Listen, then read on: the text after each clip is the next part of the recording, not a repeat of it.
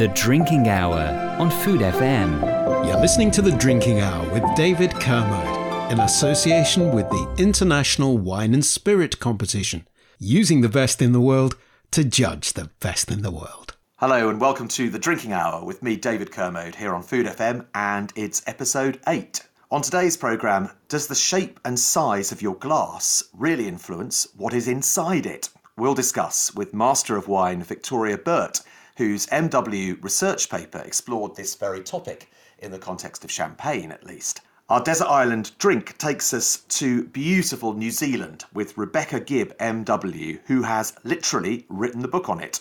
And we'll hear from the cognac collector, a man who's dedicated his life to sniffing out the finest aged cognac to be bottled up and sold from Wiltshire. Plus, our usual selection of award winning wines and spirits handpicked from the IWSC Hall of Fame. The Drinking Hour on Food FM.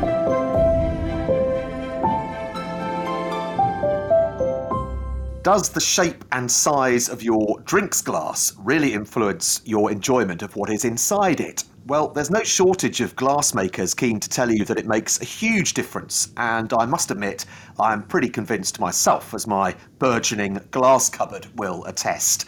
Master of Wine Victoria Burt, Development Director at the Wine and Spirits Education Trust in London, takes a particular interest in this and she joins us now. Hello, Victoria. Hi, David. Thanks for having me on the show. Oh, well, thank you for being there. And you explored glass shape and size, specifically in relation to champagne, for your MW research paper. Why did you feel it was something worth exploring? Well, um, at the time, there was um, a number of media articles coming out um, saying that uh, champagne producers and critics, etc., were uh, leaning towards a sort of white wine glass rather than the traditional flute um, for champagne. And so that sort of sparked an idea of maybe I could research this um, and perhaps, you know, see if there is a difference between these um, glasses. Um, however, having got a psychology degree, I also wanted to look at the sort of pathways into what might be sort of affecting our perception. So, in the research, I looked a little bit at what I called the uh, sort of physico-chemical way, which uh, sounds very technical, but um, that's basically, I suppose, how we might think that glassware affects our um, perception. In that um, maybe certain types of glasses you know funnel more um, aroma compounds to our sort of receptor cells um, and therefore we we perceive that wine as being more sort of intense for example and the other um, pathway I wanted to look at was sort of what I called the psychological pathway, which is looking at some other senses, um, which is called sort of cross modal processing. Do those um, affect the affect our perception in that if we sort of see um, a glass and we, we like it or we think that it's more appropriate um, or we're more familiar with that sort of glassware, maybe that um, affects the processing in our brain and um, ultimately how we, we think that we perceive the wine.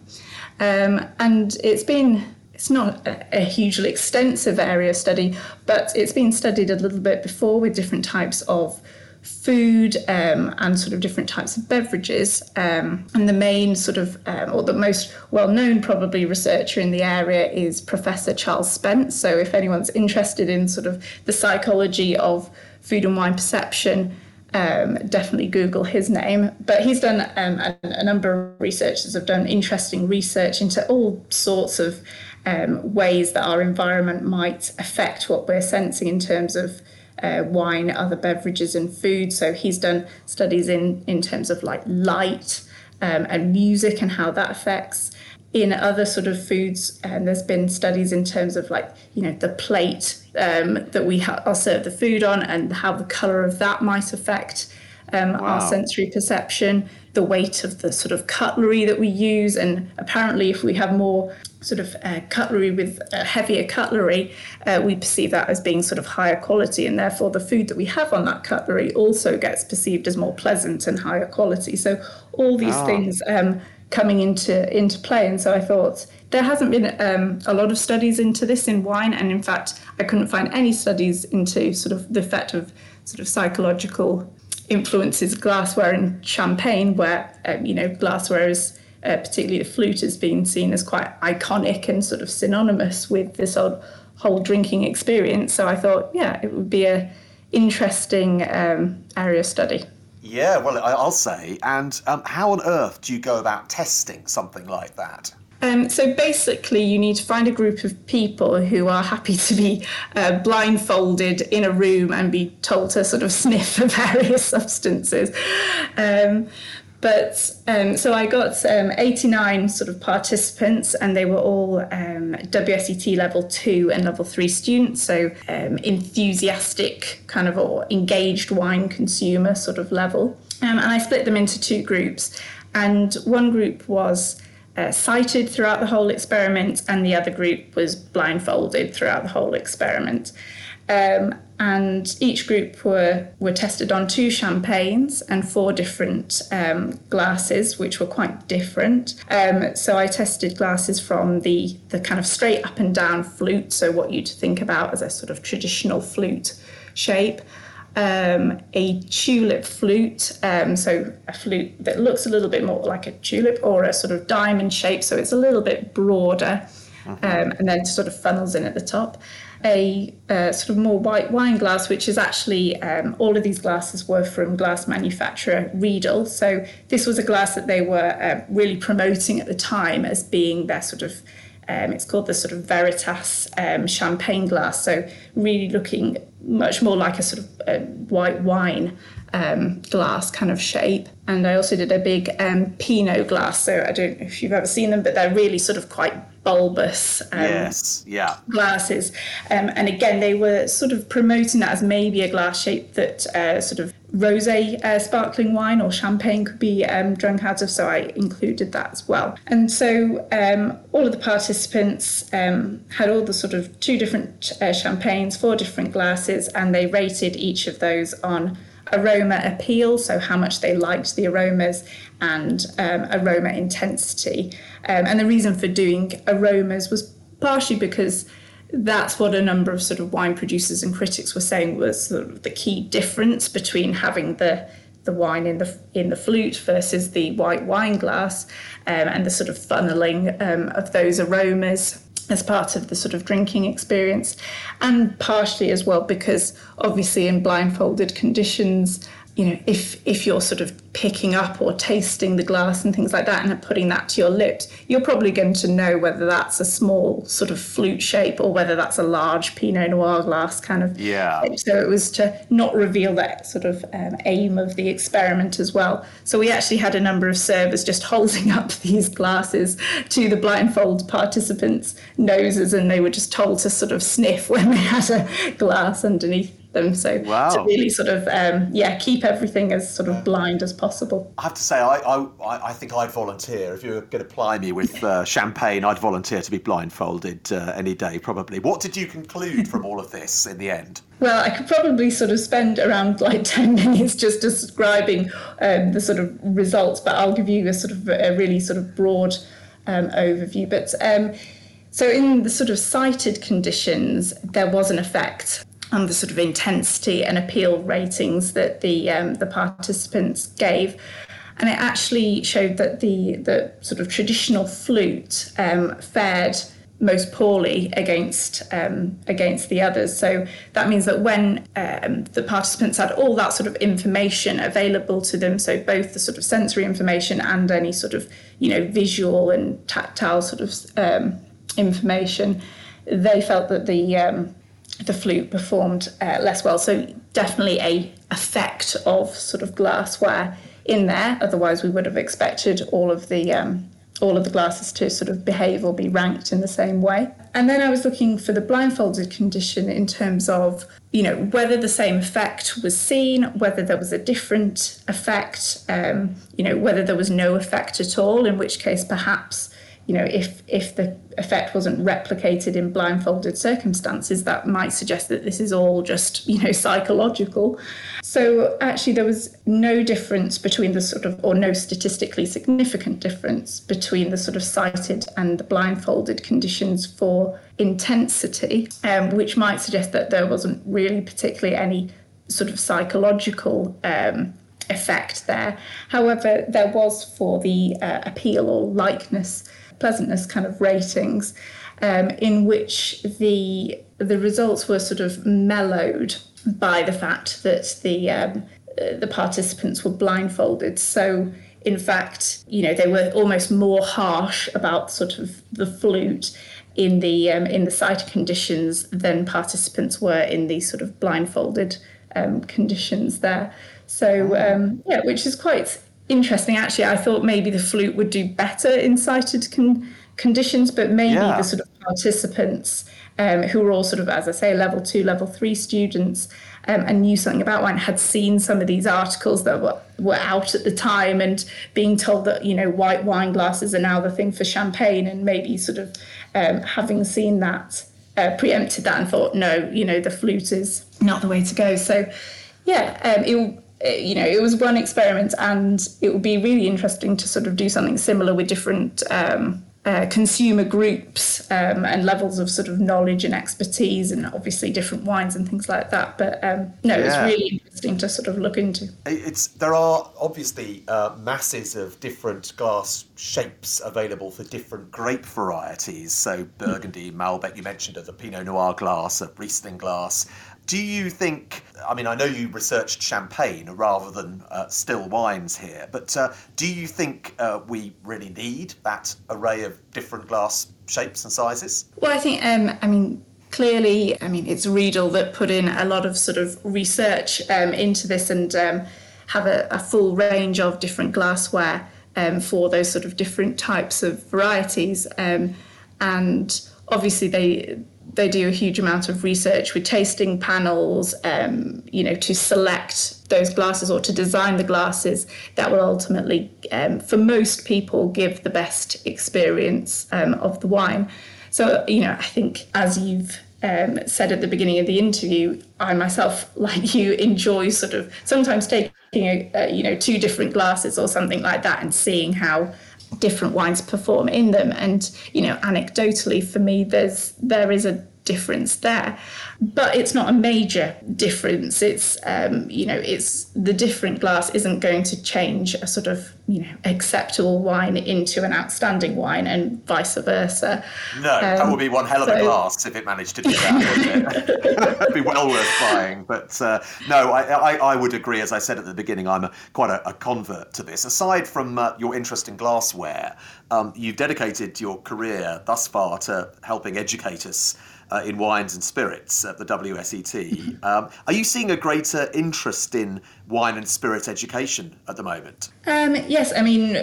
I mean, WSET started in sort of 1969 as a sort of, um, you know, uh, educational charity for the trade, and we were based in, um, well, not me, but the company were based in um, London then and just operating out of that base. And you know, nowadays we are we have course providers in 70 different countries.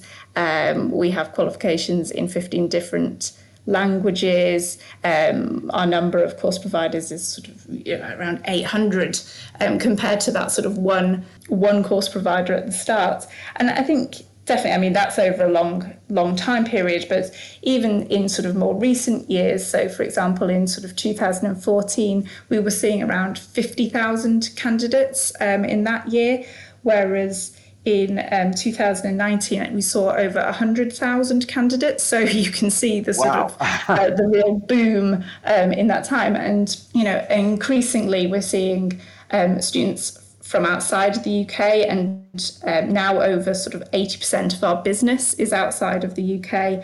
And we're seeing an increasing number of consumers. So originally we um, we were started up to train the trade, as it were, And now we have a sort of split of, you know, around 60% to 40% trade to consumer. So yeah, we're seeing increasing numbers of people who are doing this for, you know, enjoyment reasons or maybe to, you know, spark a career change or something like that. But yeah, really nice to see. Yeah, well, was, uh, my own career change was sparked by just that, by doing the diploma at the WSET a few years ago. So I can, uh, well, here I am, so I can uh, yeah. attest to the value of doing that. Um, Victoria, um, it's a really fascinating topic, as, as you say. We, we can only really scratch the surface of it, but uh, that was really, uh, really interesting. So thanks very much for talking to us on the Drinking Hour. Thanks very much, David. The Drinking Hour on Food FM. You're listening to The Drinking Hour with David Kermode in association with the International Wine and Spirit Competition, using the best in the world to judge the best in the world. It's time for the first of our recommendations from the IWSC Hall of Fame, and here's an English sparkling to get us off with a bang Fitz Brut Non Vintage won a silver medal and 93 points. The judges praising cascading layers of elderflower with juicy ripe stone fruit and mandarin shining through on a fresh, balanced palate, edged with buttery tones, well structured and showing good typicity.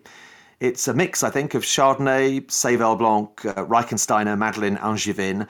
Some unusual grape varieties there. Worth trying. It's £22 at fitz.wine. To South Africa next, and a silver medal winner from Rustenberg, John X. Merriman, 2018, won a silver with the judges praising its lifted and elegant nose with raspberry and floral notes, poised and charming palate with dark black fruits and cigar box characters on a smooth yet restrained finish. That's a classic Bordeaux blend from Simonsberg's Stellenbosch, and it is $15.99 on a Mix 6 promotion at Majestic. The Drinking Hour on Food FM.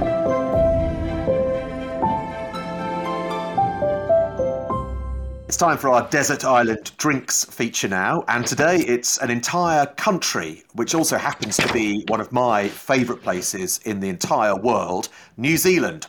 Rebecca Gibb, a master of wine, is also something of a fan, so much so that she wrote the book on it, literally. Rebecca is author of The Wines of New Zealand, which is a fantastic read. There we are. I've said it first, so you don't uh, have to. Rebecca, welcome to the Drinking Hour. Hello, I shall employ you as my next PR. I think you should. Um, your passion for New Zealand, this amuses me no end, given the rivalry between New Zealand and Australia. Your passion for New Zealand actually began, in all places, Australia, didn't it? Explain how that happened. It certainly did, yeah. So I, as a, as a university student, you get a very long holiday, don't you? Sort of break up in sort of early June, you don't come back till October. So I had a fair few uh, months on my on my hands, and it turned out that my sister at that time was a ski instructor, and obviously the British summer is the Australian winter. So off I went to go I went to a ski resort to hang out with my sister, got a job in a cafe. But whilst I was there uh, ski being a ski bum, I met, met uh, somebody else who was also being a ski bum, who happened to be the daughter of um, a uh, of a family that had a vine growing nursery. In fact, at that time, it was the largest nursery in New Zealand. In New Zealand, in Australia, they've since sold it. But they also had a winery, and her parents came up to visit in the ski resort, and they brought lots of wine, started explaining it to me, and from then on, I was hooked. I came back to England, and while I was still at university, I signed myself off my first WSET course. Um, and then that evolved after I left university, got a job in a for a local wine merchant, and then went off to do vintage back went back, back to see them and to do vintage in Australia, and then went and spent a few weeks in New Zealand whilst um, just before I did the vintage in Australia, uh, happened to meet a Kiwi, a Kiwi boy who is now my husband. Oh. Um, yeah, and then we went back a few years later to live, and I've ended up living there for six years. Well, it kind of explains your very approachable breezy, light, fresh style, the way you communicate about wine, it, it, really does. Um, in last week's episode, we had uh, Jancis, um, uh, the, the, the, uh, Her Majesty, really, um, and, uh, and she reflected on the fact that when she began writing about wine, uh, in the 1970s, uh, there was no such thing as Marlborough Sauvignon Blanc. And I think that would have surprised a few people. It surprised my partner. Um, and it's, um, it's, it's given how much is now on our shelves, it is uh, really quite new, isn't it? It really is quite new. Yeah, I mean Burgundy's got got a history of wine going back thousands of years, and yeah, I think the first Sauvignon Blanc plantings were made in like 1968 in Auckland, but it wasn't until 1975 that the first Marlborough Sauvignon Blanc was actually planted. Lots of people get it wrong. People, everyone says, "Oh yeah, the first Marlborough Sauvignon Blanc was planted in 1973," but actually that's totally incorrect. Uh, so let's let's get this on the record here. The Right, first okay. Marlborough, yeah, the first Marlborough plantings of grapes were made, vines were made in 73, but it wasn't until two years later that the first Sauvignon comes along. And obviously, as you know, David, it takes a few years to get your first crop off. So the first Marlborough Sauvignon Blanc wasn't made until 1979, which was by Montana, now Brancott Estate, which is now owned by Pernod Ricard. Uh, yeah, so it has been, it is a very, very recent addition to the wine world. And it wasn't until the sort of 1980s that it actually made its way to the UK. And that electric scintillating flavour that we now know as Marlborough Sauvignon Blanc was there from the get go. The wines were a little bit more green, the more, I'd say they're a bit more tropical now. But yeah, it really woke up people's palates at that time. You know, people had been used to the restrained, sometimes slightly oxidized white white wines of Europe. So it was a complete, complete mind Revelation, blow- I mind- suppose. Yeah, it was Yeah. mind blowing for them. Yeah. I'm reading your book. Uh, New Zealand's wine history is is really quite ignominious, isn't it? I mean, uh, you know, they, they had they took an awfully long time to get going, and they had all sorts of problems with temperance movements and the like. Oh, absolutely. Yeah, we, we kept, well, New Zealand was definitely late to the wine party. Uh, it wasn't, I suppose that the first vines were planted in 1819, but really the New Zealand wine scene didn't get going with any sort of, in any sort of numbers until, say, the 60s, the 70s. I mean, yeah, the problem was that in the 1800s, early 1900s, all the people that were moving out there were Brits, so we didn't drink, we did, well, we didn't make wine, we drank whiskey and we drank beer, and we took that culture over with us to New Zealand. Also, I think that while we like to drink a lot, there was a, lot of people who didn't like to drink anything. So yeah, there was a strong temperance movement from sort of the 1890s or onwards. Uh, potentially, you could say that lots of women women got the vote the, in New Zealand. They were the first to get the vote in the world in 1893, and then they shifted their attentions to temperance, uh, which culminated in a, a prohibition vote in 1919. Uh, the country voted to go dry. Um, luckily, the Anzac troops, who were still stationed in Europe after World War One,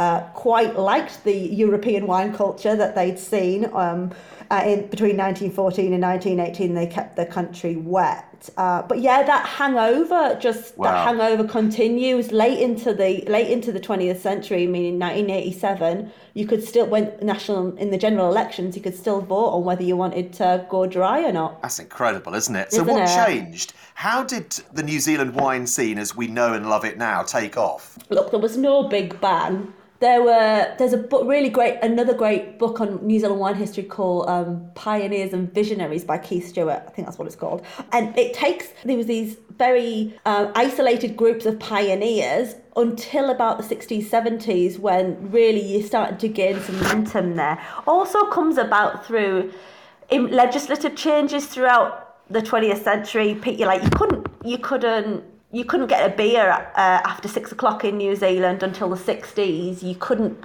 you know, you couldn't buy, you couldn't go for a, have a drink in a restaurant. When I don't know if you heard of George Fistonich, who founded Villa Maria in 1961. Oh yes, great man, great. Absolutely, but he like when he um in his in his youth, uh, while he went just in, the, in these early days, I found in Villa Maria, and no, he had to sneak wine into into a restaurant and pour it into a into a like a, a teapot because you Wow. couldn't drink wine in a restaurant. There, it's been really slow going, but. Uh, in the 60s, 70s, there starts to be food and wine clubs in, in New Zealand. People started to write about it in the press.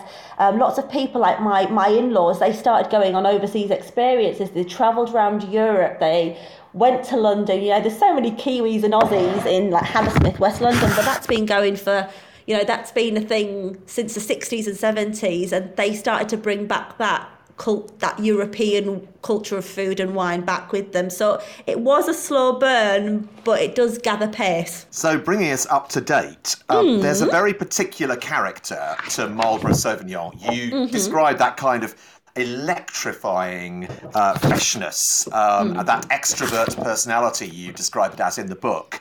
Um, can you explain in layman's terms uh, what drives that extrovert personality in that particular style? Okay, so you don't want no science here. Well, sort of science, but not too difficult. All right. Okay. So obviously, New Zealand in the world of wine terms is a cool climate. So it's obviously going to be retaining its freshness. So it's always a really fresh, vibrant style. What the scientists have tried to say in layman's terms is that the distinctive character of Marlborough Sauvignon Blanc is is tropical yet green. It always has this green, nervy edge, yet it has this flamboyant tropical character. Um, but isn't completely known why this should be so. Uh, but you can say potentially that purity, that cl- it's maybe the clean air, potentially it's the incredible, intense sunlight that you get in New Zealand. Uh, it could also, you know, but to capture that to capture that extrovert character, you have to do certain things in the vineyard and also in the winery to ensure that you retain that exuberance. But that goes into the world of wine chemistry, and I'm not sure anyone wants to hear about that. Well, okay, yeah, I think we'll we'll, we'll skip that and go to uh, evolving styles because I, I find um, you know um, some New Zealand Sauvignon Blanc, Marlborough Sauvignon Blanc, to be a bit much. Uh, but I, I had a beautiful, I had a Greywacke uh, wild ferment last night, absolutely stunning. And there is a kind of ev- evolution in Marlborough Sauvignon Blanc at the moment as well, isn't there? there is an, a, a- certainly an evolution occurring and while you might find it a bit some of them a bit much as you say that extrovert personality has turned lots of people on. It turned me on to new zealand sauvignon blanc and lots of people are happy. It's easy to understand you know what you're going to get and you know what? It's pretty joyful uh, it's only when you sort of get further down the like wine line when you get a bit snobby that you that What you are you saying? I know. Well, no, what I want a bit more a bit more refinement as well. But I think that's we are of a, we are you know we are quite we are what I would call highly involved consumers. We're not. If you're just drinking a glass of wine after work and you're not you're not looking for that refinement, that's fine. But yes, as you say, there is there is a growing refinement. Not only not only is it coming not only is it coming from market but it's also something that's happening at ground level. The winemakers are looking to evolve the styles further, and that can be you know whether it, it can it can be in the in the vineyard. Lots more people are going towards organic viticulture, uh, but there's also there's ways ways to dial down that volume on Marlborough Sauvignon Blanc in the winery. Whether that might be you know you're hand picking or you're going for wild ferment like the one the Greywacke that you had. Oh, yes. You yeah you might be going for doing your fermentation in older oak formats, not rather than in stainless steel with inoculated yeast to preserve that real exuberance. And also, you know, people are doing more work now with lees, those dead yeast. Um, they're actually leaving them on lees to, you know, develop texture uh, into, yeah. So there's lots of different techniques that are being used to make a more refined, or perhaps a more subtle expression of Marlborough. Yeah, and I love it. But as you say, uh, what I think uh, most wine consumers really love is they know what they're going to get and they know that they're going to love it, and it always you know, delivers. But Sauvignon Blanc is, um, I think, something like nine in ten of every bottle brought into the UK from New Zealand. Do you worry that we're missing out? Um, on quite a lot else. Well, I don't lose sleep over it, David, but um, but you know, I think that you have we have to be realistic here that Sauvignon Blanc has been a hero for New Zealand Sauvignon Blanc. I remember for New Zealand, sorry. Uh, it has been without it, New Zealand really wouldn't have found such an illustrious place on the world wine map. Every wine store has a New Zealand wine, and it generally tends to be Sauvignon Blanc, and then the others are going to follow behind it. I mean, in as you say, about nine out of ten bottles uh, or litres of wine that leave New Zealand ports are Sauvignon Blanc, uh, while it only makes up about 60% of plantings. Uh, for some people, yeah, New Zealand is the start and the end of their New Zealand wine journey, but for many others, it acts as a gateway. And there are so many other varieties that it could lead you on to. And gosh, we're trying, we're trying, we're doing so much, like the New Zealand wine industry is doing t- so much work to develop greater diversity and to show the world that they have more than Sauvignon Blanc. Let's not forget, the New Zealand wine industry is really like just leaving its infancy now. It's really only in its adolescence. Uh, there's still a lot more history to be written. So just lead us on then. What else should we be trying? Gosh, where do we start? I recently did an alternative. I'm going to be doing alternative.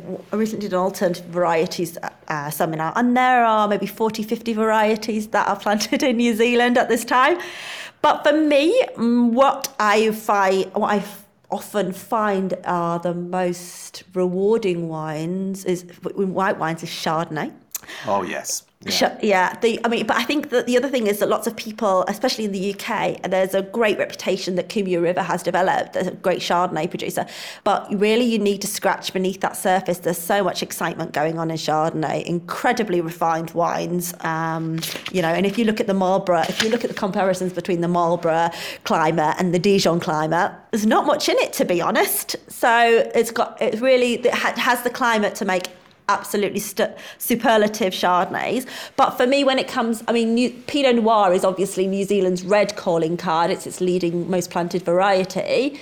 And yet, for me, Syrah is the most distinctive, most idiosyncratic red variety that New Zealand has, and that's where my heart lies. Yeah, and you've done some really good masterclasses with uh, the New Zealand Wine uh, Marketing uh, Board uh, around Syrah. They, are just, I agree with you. I mean, it's it's incredibly small, though, isn't it, in terms of uh, what we see coming into our market in terms of uh, of Syrah and Chardonnay, I suppose, as well. Oh yeah, I know, but I mean, I mean, plantings are quite small too. But I feel that people have not yet truly discovered. But when you think when you think about the UK market, it really is the shop window for the world. There are so many other wines from around the world to drink. So we're a little bit spoilt here. So there are, uh, you know, when it comes to Chardonnay, you can buy it from, you know, 40 other countries.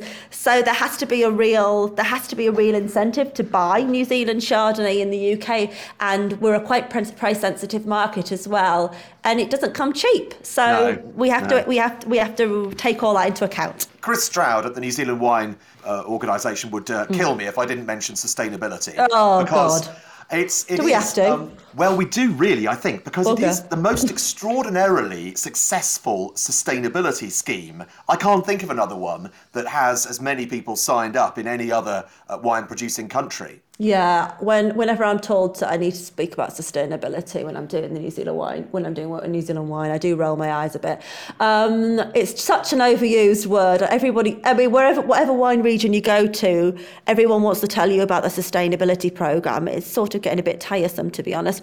And uh, and I think that one of the reasons why there's so many people signed up to it is you can't enter you can't enter the New Zealand Wine Awards if you're not a member of it, and you can't have any press visitors. I think there's a couple of wineries that don't sign up, and they don't get any visitors on the New Zealand Wine Program because they don't want to pay.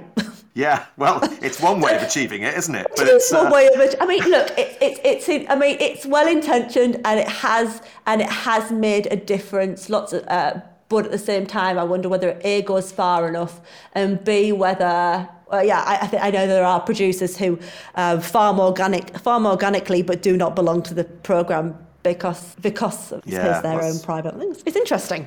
Yeah, it's, it is interesting. In the book, you describe North Canterbury mm. as the mm. hottest place to be right now. I, am mm-hmm. assuming you're talking metaphorically rather than literal temperature uh, gauges. But uh, why so? Because that's not a well known uh, producing region uh, compared to some of the others, is it? No, I think it's.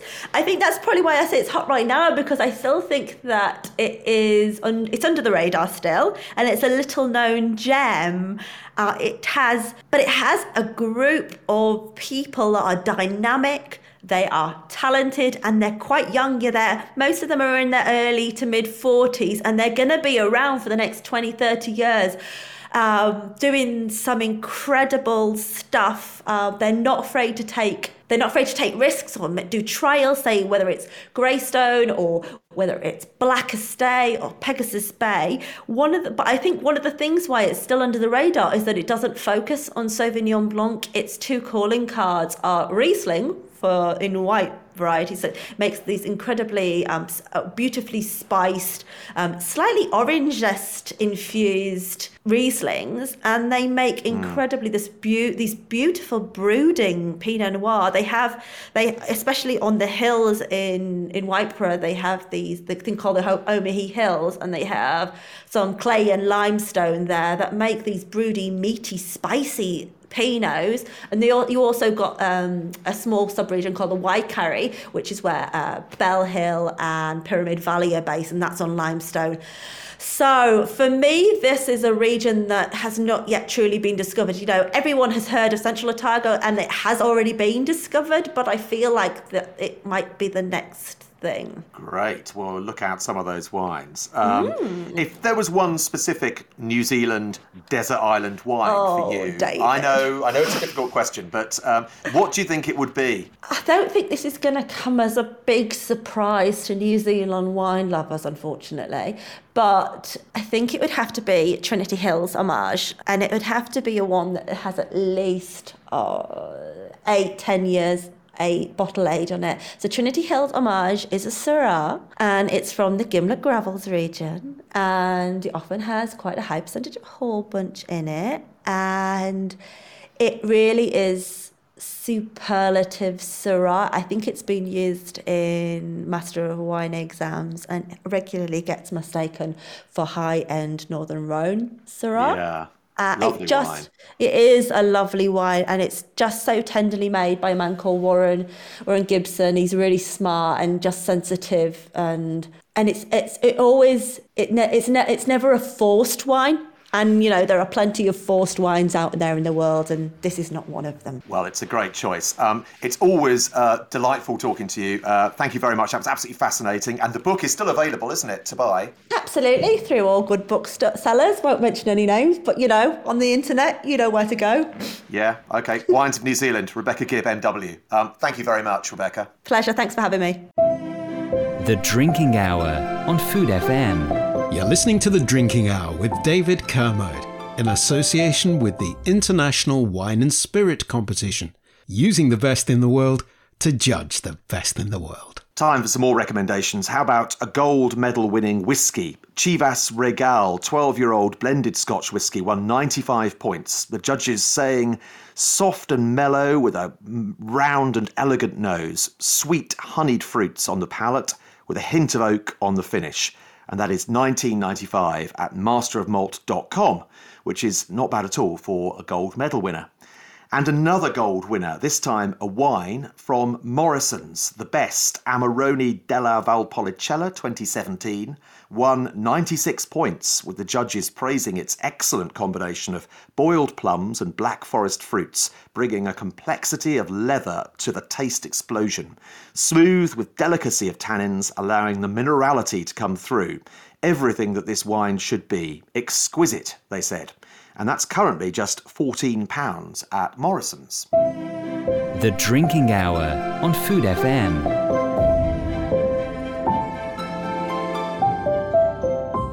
The world of cognac is dominated by big brands, purveyors of luxury, themselves often owned by even bigger groups, selling opulence to the world.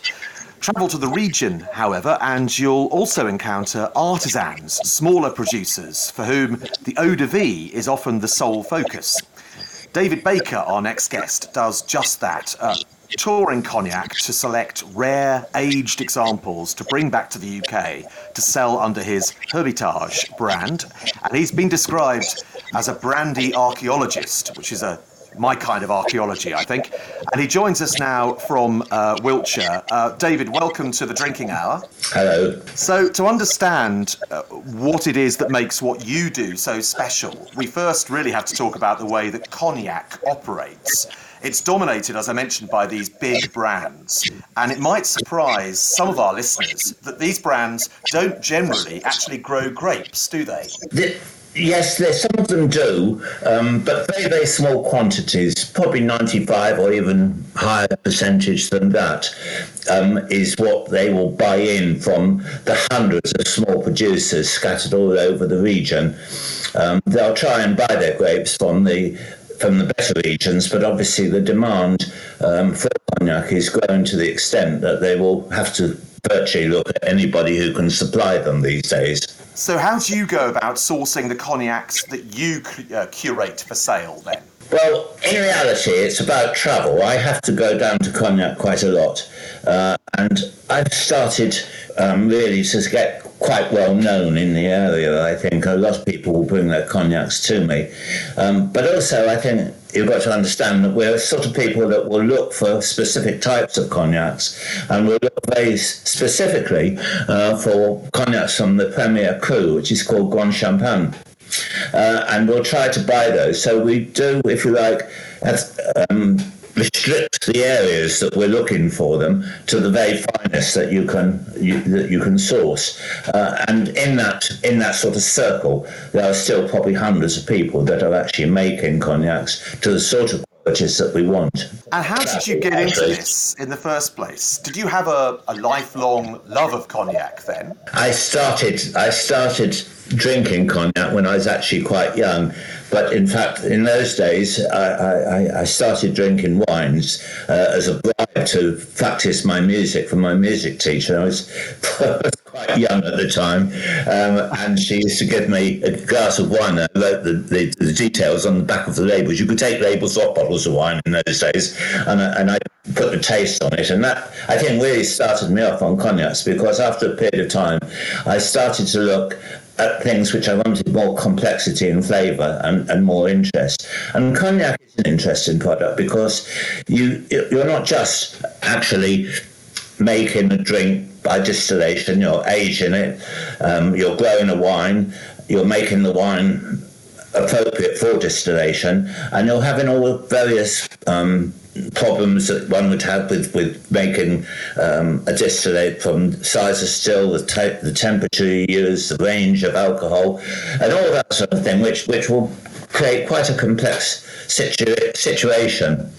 And and I think that um, that really was my starting block. And, and by the time I got to about sort of 25, I was I was thinking, oh, I, I need to sort of look at something a bit more. And and I've really been looking at cognacs ever since then. Well, that's 50 years almost now. So yeah. Wow. Well, you've obviously got a, a, very good nose for it. How do you go about acquiring the skills to uh, to sniff out a good cognac? Because when you see the cellar masters, they're all using their noses, aren't they? They are, but these are individuals who have got their own particular styles and their own individual qualities. Uh, they will be looking to perfect those as much as possible. For me, it's a slightly different story because I'm not just looking at theirs, I'm looking at the hundreds of different producers, and they all have different qualities. They all have different. Um, styles and aromas and tastes which we're looking for.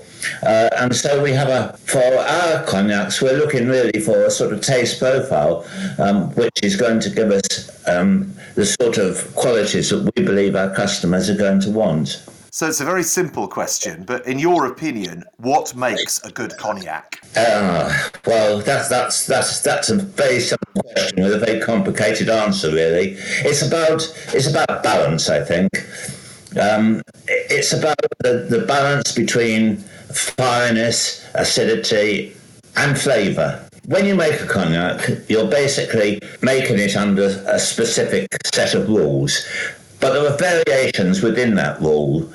Those variations can include the size of the stills, the time it takes to actually make it, the distillation ranges where you where you um, make the cut in the distillation. And there's a lot of different things which you can consider which are going to change it. But perhaps more importantly than that is the aging process. Uh, and it's this aging process which is so important um, because the longer a cognac is in the barrel, um, the softer and more gentle it's going to become. And balance is about getting as much flavour as you can without the fire aggressive burn that you get. And depending largely on the still um, and, and the distillation process and the period of time that it's been in the cellar, uh, that means that you can actually find the qualities that you're looking for. But of course, the modern cognacs, on the other hand, can't wait that long. They have to use alternative methods to be able to, to get the balance, and usually that includes things like sugar syrups and, and colouring and, and things like that to be able to, to give uh, desired qualities fine cognac offers this incredible complexity that you referred to there, and it has its own uh, tasting terminology to an extent. Could you explain what is meant by the important term rancio? Yes, this is this this is um, something which we would look for in a cognac which is perhaps um, 50, 60 years old. Rancio is the effect um, which is created um, from the cognac in the barrel after it's used up some of the tannins, or, or, most of the tannins in the barrel, and there are other chemicals in there, most of which are what we call hemicellulose, which this is what gives it this incredible richness. And a rancio is effectively an enriching of the cognac. You can often taste this rancio with this much richer flavour, but you don't find it in, in, con, in young cognacs. You'll only find it in cognacs which have been in a barrel perhaps 50, 60 years, and particularly those in the top cru, Grande Champagne. We, we would expect to see after aging, we would expect to see these sorts of qualities. And will cognac just keep on getting better as it gets older and older, or will it eventually uh, fade like a wine? Um, y- yes, but I think it's important to emphasise that it will keep getting better in a barrel. Once you take the cognac out of the barrel and put it into the bottle, um, that's when maturity, maturing of the cognac ceases. Uh, and we're not really sort of interested after that stage. So it's the stage when, from distillation to when you take it out of the barrel, that's important. Um, and it will keep getting better and better up to a range probably of 70, 80 years um, for the very best cognacs. But after that period of time, you'll find that the cognac will remain static or perhaps even not go off quality a little bit. So it is important to know when to take it out of the barrel. And at that stage, what we would normally do is take it out of the barrel if we're going to keep it or continue to keep it. We take it out of the barrel and put it into what we call bonbons, which are like big glass demijohns, and seal them so the air can't get in and obviously the spirit can't get out.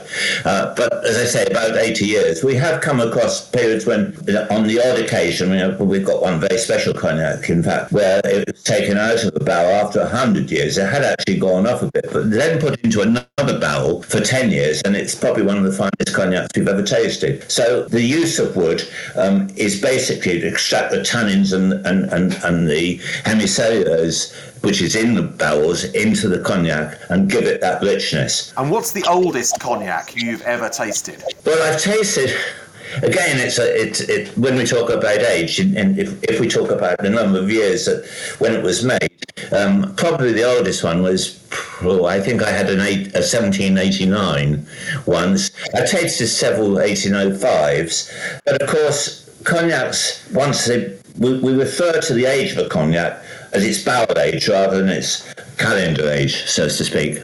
Wow, that's incredible. And how was that uh, 1805 and that 1789 tasting? I think in those days, and they, they, their knowledge and understanding of distillation and aging was a little bit more hit and miss.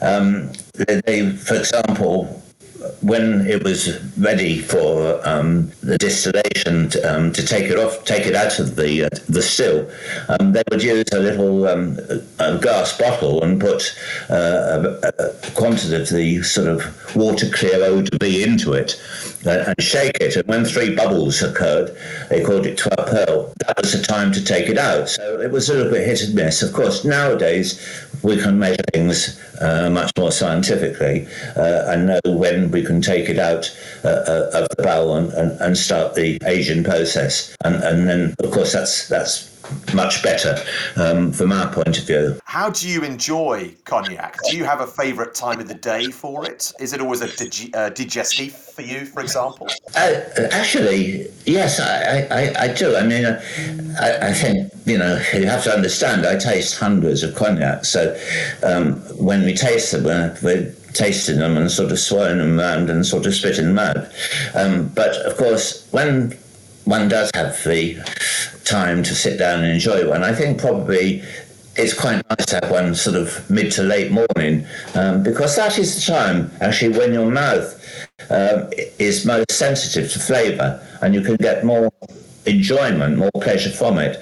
But I think it's not just about the flavour, it's about the aroma as well. And you have to make sure that, you know, with these cognacs, that they have got a, a nice aroma because half the enjoyment uh, of drinking a good cognac is, is, is the aroma. So not do we just need to have a nice flavour, we need to have a nice aroma with it as well. And with the older cognacs, of course, that's when you get those sort of qualities combined. It sounds very Churchillian having a mid morning cognac, doesn't it? No, I, I approve very much. But uh, you, you very kindly sent me a, a couple of absolutely fantastic samples, including an 1890. Is that the oldest cognac you sell? Um, no, we have. We've got an 1880 at the moment. The 1890 is a new one, which is just we we, discovered at the end of last year, and we ran a series of tests on it, and we found that to be a very, very good cognac. And so we decided that we would try and and uh, sell that one. We do have a lot of customers because these days, uh, one of the, um, the, the key markets for these old cognacs uh, is is is what we call the private client market, where people will buy these cognacs for investment purposes, um, because they are obviously going to um, increase in value um, considerably. Well, it's uh, a really sound investment, I reckon, but it's also uh, extremely complex and delicious to taste. So I uh, wish you the very best of luck with your 1880 uh, and your 1890. Um, enjoy a, a mid morning cognac now we're finished. And thank you very much, uh, David. It's really fascinating talking to you. It's a pleasure. The Drinking Hour on Food FM. You're listening to The Drinking Hour with David Kermode in association with the International Wine and Spirit Competition, using the best in the world to judge the best in the world. Our final recommendations for this edition of the Drinking Hour, and the first is from Spain, a gold medal winning Rioja Gran Reserva 2008 from Don Jacobo, described by the judges as powerfully generous but elegant. It's packed with ripe fruit, wild strawberry, and damson with well integrated oak and firm tannins. A savoury personality is also demonstrated with notes of leather, mouth-watering, and a poised finish. And here's a whiskey to round off. Single grains are back in fashion, so here's Tasteel Explorer Grain Scotch Whisky, which won a silver 91 points. The judges describing green pear and apple on the nose with some waxy honeyed notes. Very soft and approachable, grapefruit and pear notes on the palate with a complex finish. And that is £27.95 at masterofmalt.com. And that's it for another episode of The Drinking Hour, I'm afraid. If you liked what you heard, please do tune in again. If you wouldn't mind giving us a little five star rating on iTunes, if that's where you're hearing it, then that would be very nice of you. And you can contact us if you want to, the drinking hour at foodfmradio.com or follow us on Instagram and Twitter at foodfmradio. And I'm at Mr. Venusaurus on both Insta and Twitter. For now, though, thanks for tuning in and goodbye. The Drinking Hour on Food FM.